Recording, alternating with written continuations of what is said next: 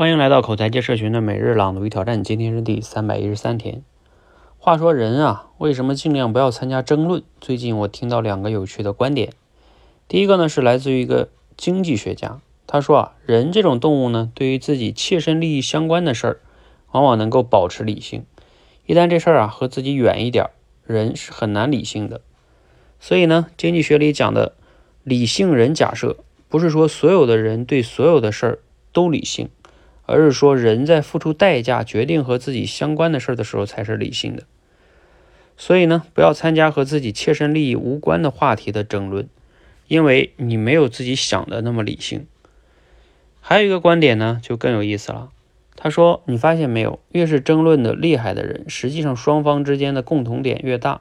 比如，当两个人就相对论的某个证明方法发生剧烈争吵的时候。”你说他们是共同点多呢，还是分歧点多呢？所以在争吵即将爆发的时候，我们得明白，我们和对方其实都是很像的人。好，内容来自于罗胖六十秒哈。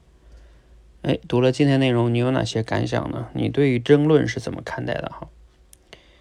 其实文中说的一些观点呢，我是不完全赞同的哈。比如说，他说到人呢。和自己利益相关的事儿呢，会更理性。我觉得也不一定吧。你看看那个夫妻之间吵架呀，或者什么很多的事情，也都是和自己自身利益相关的。包括有人炒股，他也不理性。嗯，这种理性还是是不太容易的哈。当然，他这里边说的我也可以理解，就是因为涉及到自身利益了，他能自己好好的去想一想。毕竟他那每一个选择啊，都会。跟他自己的实际的利益相关嘛，所以他有的时候会让自己静下来，但也不绝对哈。另外一个，他就是说争论的时候呢，共同点大于分歧点啊，这个我觉得也不一定哈。你之所以争论，可能就是那个点产生了冲突很大嘛。啊，下面说说我对于争论的看法哈。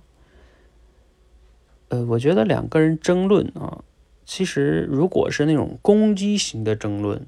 这肯定是不太好的哈，呃，因为攻击呢，慢慢就失去理性了，就开始上升到人身攻击啊，人身攻击，人身攻击啊，啊，那这个时候呢，小事儿就变成大事儿，很多夫妻之间吵架可能都是这样，慢慢不断的演化，越来越严重，甚至有的人所谓的冲动杀人都是这样，所以这种叫攻击型的争论。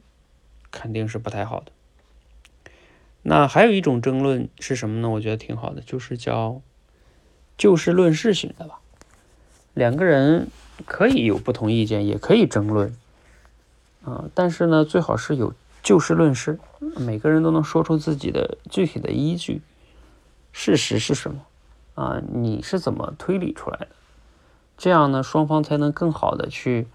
针对彼此的这个结论和推理过程去讨论，到底哪里有问题啊？如果你想反驳对方，你也有依据去反驳，而不是就变成了我认为就是这样的，你认为就是那样的，这样就就是可能只能比谁声音大了。嗯，当然，我觉得更高境界的啊，就像我们社群中会鼓励大家用非暴力沟通去表达，你能用非暴力沟通的方式去表达自己跟别人的争论。那个当然是更高境界的，因为非暴力沟通会涉及到人的感受跟需求，呃，这样的话，别人能不仅是在了解你理性上的论点是什么，还能了解你更深层次的一些需求和感受。这个时候，人与人之间的心与心的距离会变得更近，啊，可能你们争论到最后呢，尤其很多我们生活中很多事儿，它是不值得那么样争论的，啊，那其实这种非暴力沟通能化解这种。一些暴力。好，最后总结一下，就是我怎么看待争论啊？就是那种攻击型的，上升到人格啊这种争论啊，肯定是尽量要避免的。那第二个就是这种建设性的、实事求是的争论啊，我觉得还挺好的。嗯，否则两个人都一样也不太好吧。第三个就是非暴力沟通型的争论。嗯，我认为是更好的一种，因为它能走得更深一些。好，我们今天先聊到这儿哈，欢迎和我们一起每日朗读挑战，持续的输入、思考、输出，口才会更好。谢谢。